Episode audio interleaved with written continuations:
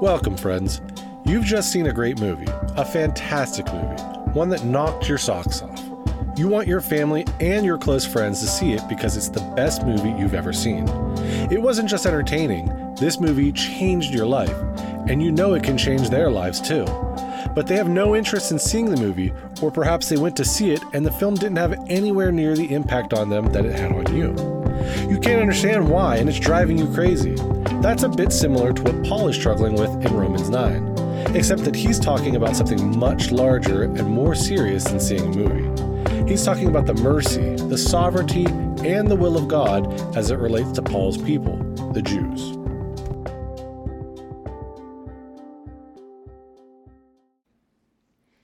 Our scripture reading this morning comes from Romans 9, verses 1 to 5 and 14 to 21. Hear God's word. I speak the truth in Christ.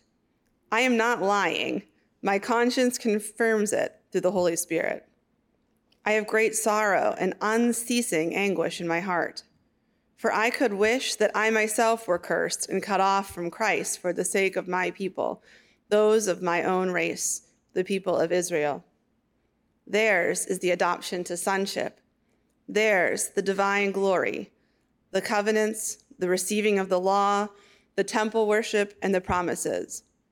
Theirs are the patriarchs, and from them is traced the human ancestry of the Messiah, who is God over all, forever praised. Amen. What then shall we say? Is God unjust? Not at all. For he says to Moses, I will have mercy on whom I have mercy and I will have compassion on whom I have compassion. It does not, therefore, depend on human desire or effort, but on God's mercy. For scripture says to Pharaoh, I raised you up for this very purpose, that I might display my power in you, and that my name might be proclaimed in all the earth. Therefore, God has mercy on whom he wants to have mercy, and he hardens whom he wants to harden. One of you will say to me, then why does God still blame us? For who is able to resist his will? But who are you, a human being, to talk back to God? Shall what is formed say to the one who formed it, Why did you make me like this? Does not the potter have the right to make out of the same lump of clay some pottery for special purposes and some for common use?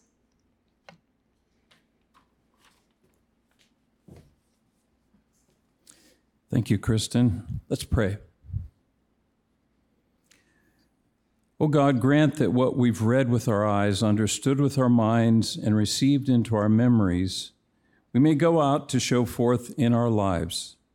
Grant that what we have learned by your grace we use to your glory. Through Christ we pray. Amen. You've just seen a great movie, a fantastic movie, the best movie you've ever seen in your life. You and your you want your family, your close friends to see it because it's the best. It knocked your socks off. It wasn't just entertaining. This movie changed your life and you know it can change the lives of others too. But they have no interest in seeing this movie. Or perhaps if they would to go, go to the film, they wouldn't have anywhere near the response that you did, not near the impact on their lives. And it, you can't understand it, and it's just driving you crazy.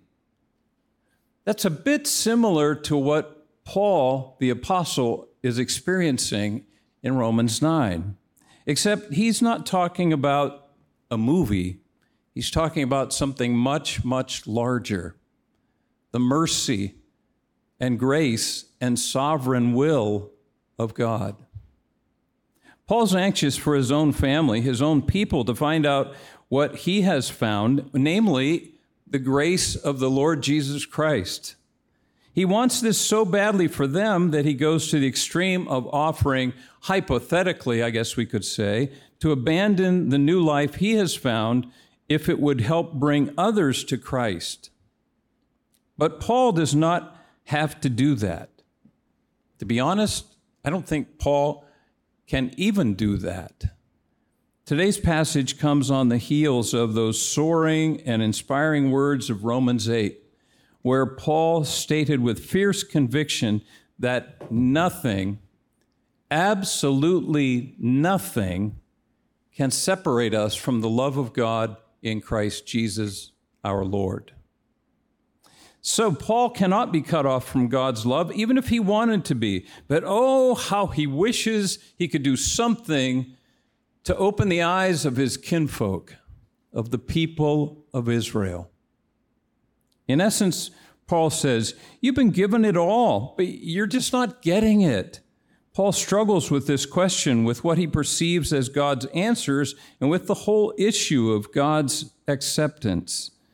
Uh, I'm thinking we can also learn from the struggles of Jacob centuries before. You want to read Jacob's story? You can go back to uh, anywhere around uh, Genesis 32, but it, it, it's a rather lengthy story, the, the stories of the patriarchs.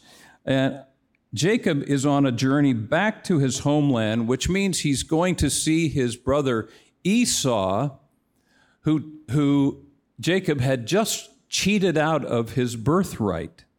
With a lot of unanswered questions, unresolved baggage, Jacob sends his family on ahead, and then he experiences and endures one of the most significant nights of his life. He's struggling all night from, from dawn, from dusk until dawn. Jacob is tossing and turning, so much so that his hip is dislocated, according to the story. And he's struggling, the story tells, with a stranger, an agent of God. Now, several things come out of this encounter, not the least of which is Jacob gets a name change. He's no longer Jacob, he's Israel, which means in Hebrew, one who struggles. Beyond the name change, however, in this story, Jacob's questions go unanswered. He doesn't give up. Jacob has no clearer idea when his brother es- whether his brother Esau will embrace him or kill him when he meets him. At the same time, the stranger did not prevail against Jacob, who got up and continued on his journey.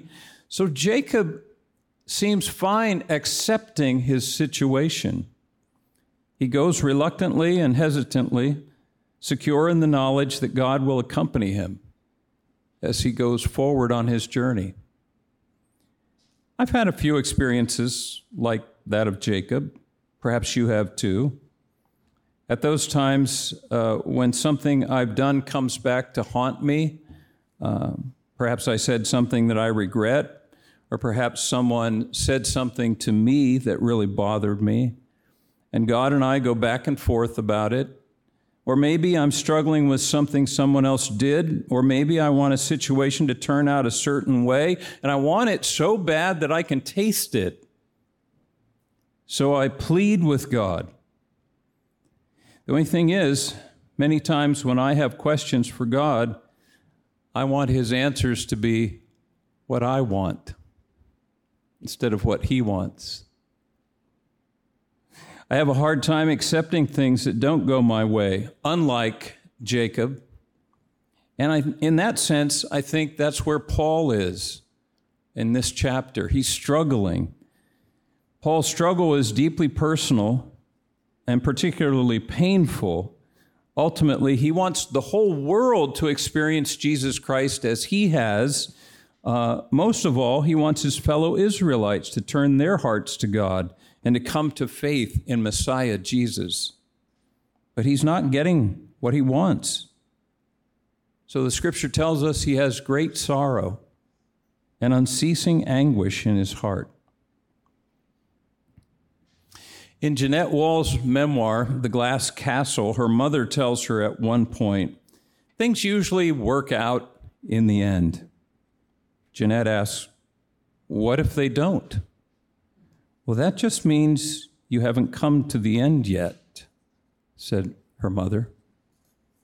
Christian churches have grown and flourished. Many people from around the world have come to faith in Christ since Paul's day and many still continue to resist the gospel. The Jewish people continue in a covenant relationship with God, and for them, life goes on. Paul may or may not want to accept that, but it's the way things were, and it's the way things are.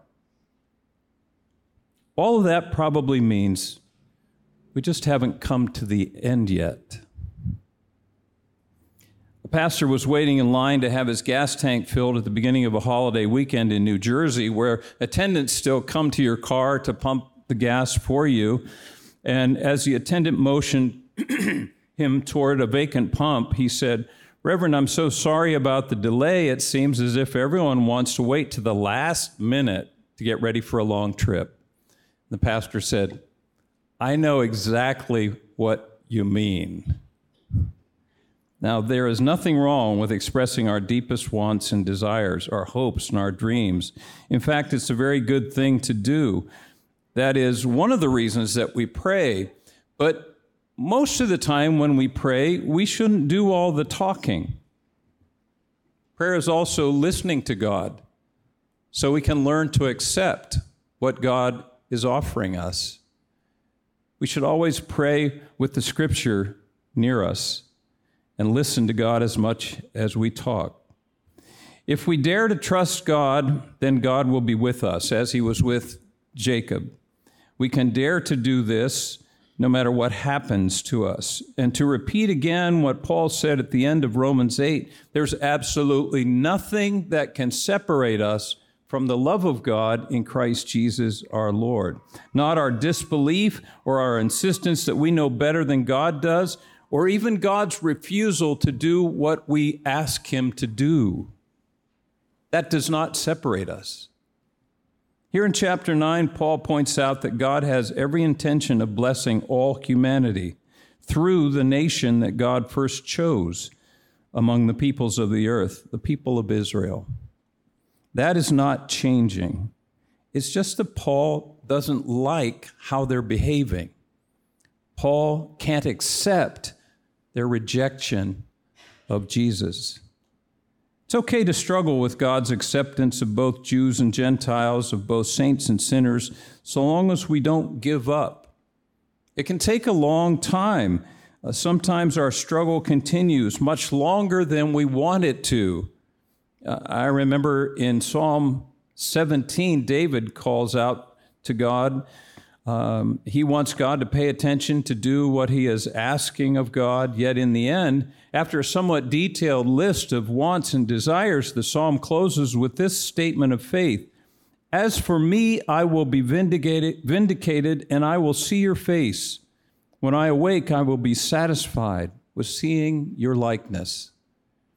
David does not say, In the end, I have to have my way.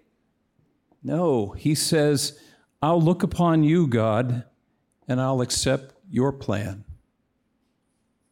God is sovereign, God is in charge, and surely God is present in whatever struggle we may be facing. I see that in the life of Jacob.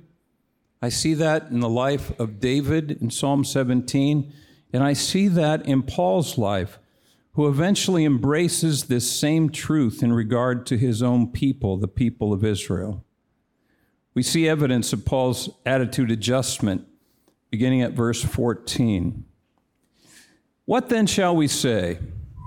Is God unjust? Not at all. Not at all. For he says to Moses, I will have mercy on whom I have mercy. I will have compassion on whom I have compassion. It does not, therefore, depend on human desire or effort, but on God's mercy. Did you catch that?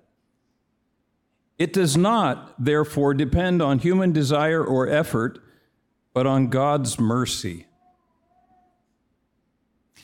Every year, when we have children attend our vacation Bible school, those children learn that God is in control and that no matter what, Jesus loves you.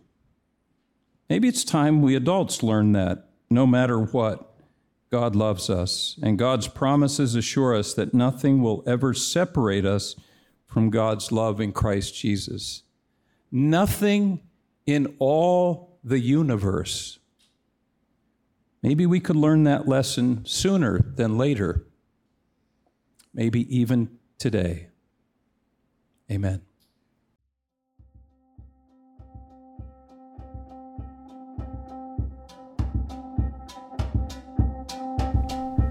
Thank you for joining us. A video recording of this service can be found on YouTube or Facebook by searching for Kenmar Church.